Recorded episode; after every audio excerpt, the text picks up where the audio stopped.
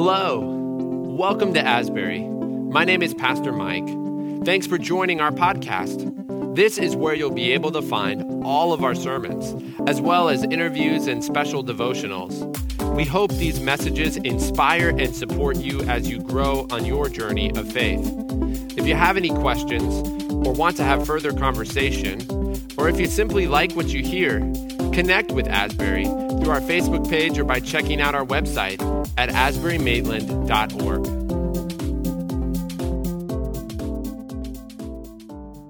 Good morning, Asbury. Morning, Richie. I want to make sure I'm in front of the camera. I'm not there to monitor myself.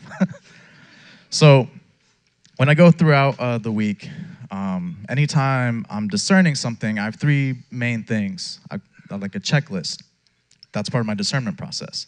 If I feel that God is calling me to do something, it needs to meet these three criteria. First is do no harm, the second is do good, and the third thing is just love God. And so this morning, I'm, I'm reflecting on that because this morning's prayer is going to be inspired by two competing thoughts, two competing reflections. Not that they're incompatible, but they're very different. So, on, on one hand, um, you have the, the do no harm component. And we remember the tragedy of Pulse that happened five years ago.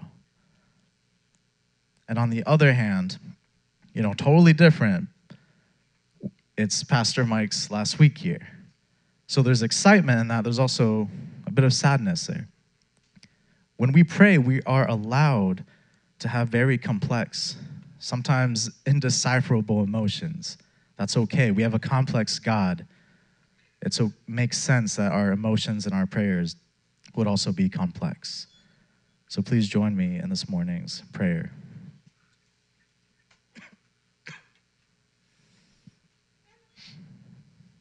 God, we're here. This morning, God, we, we wrestle with complexity of the world and our reflections and our emotions. Sometimes when we pray, it's okay to be focused on one thing, but it's also equally okay to balance and juggle different thoughts. Five years ago, yesterday, Orlando experienced a horrible tragedy. We know your heart broke. 49 killed in a ruthless act that targeted the LGBT community. Your heart broke. And we feel that because our hearts broke.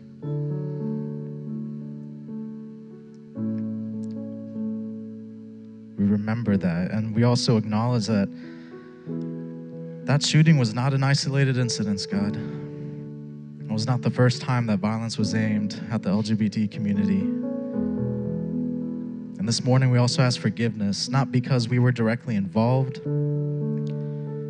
but we ask forgiveness because the church has often perpetuated a theology of exclusion. We repent for the times our beliefs and our theology has come at the expense of another person. You are a God of love, and our Christ centered theology should never lead us to harm another person, should never lead us to find justification for why such a tragedy occurs. In your name, God, we are called to do no harm. As we continue our reflections this morning, God, as we continue to wrestle with different clashing thoughts, as we hold the Pulse tragedy in one hand, dear to our heart, we just as equally we lift up Mike and Madeline Luzinski.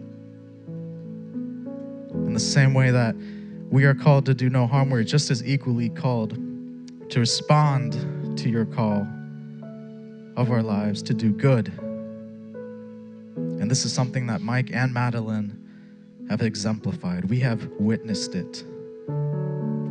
This morning, we give thanks for their leadership, for their wisdom, their compassion, and for their love for you and your people, God.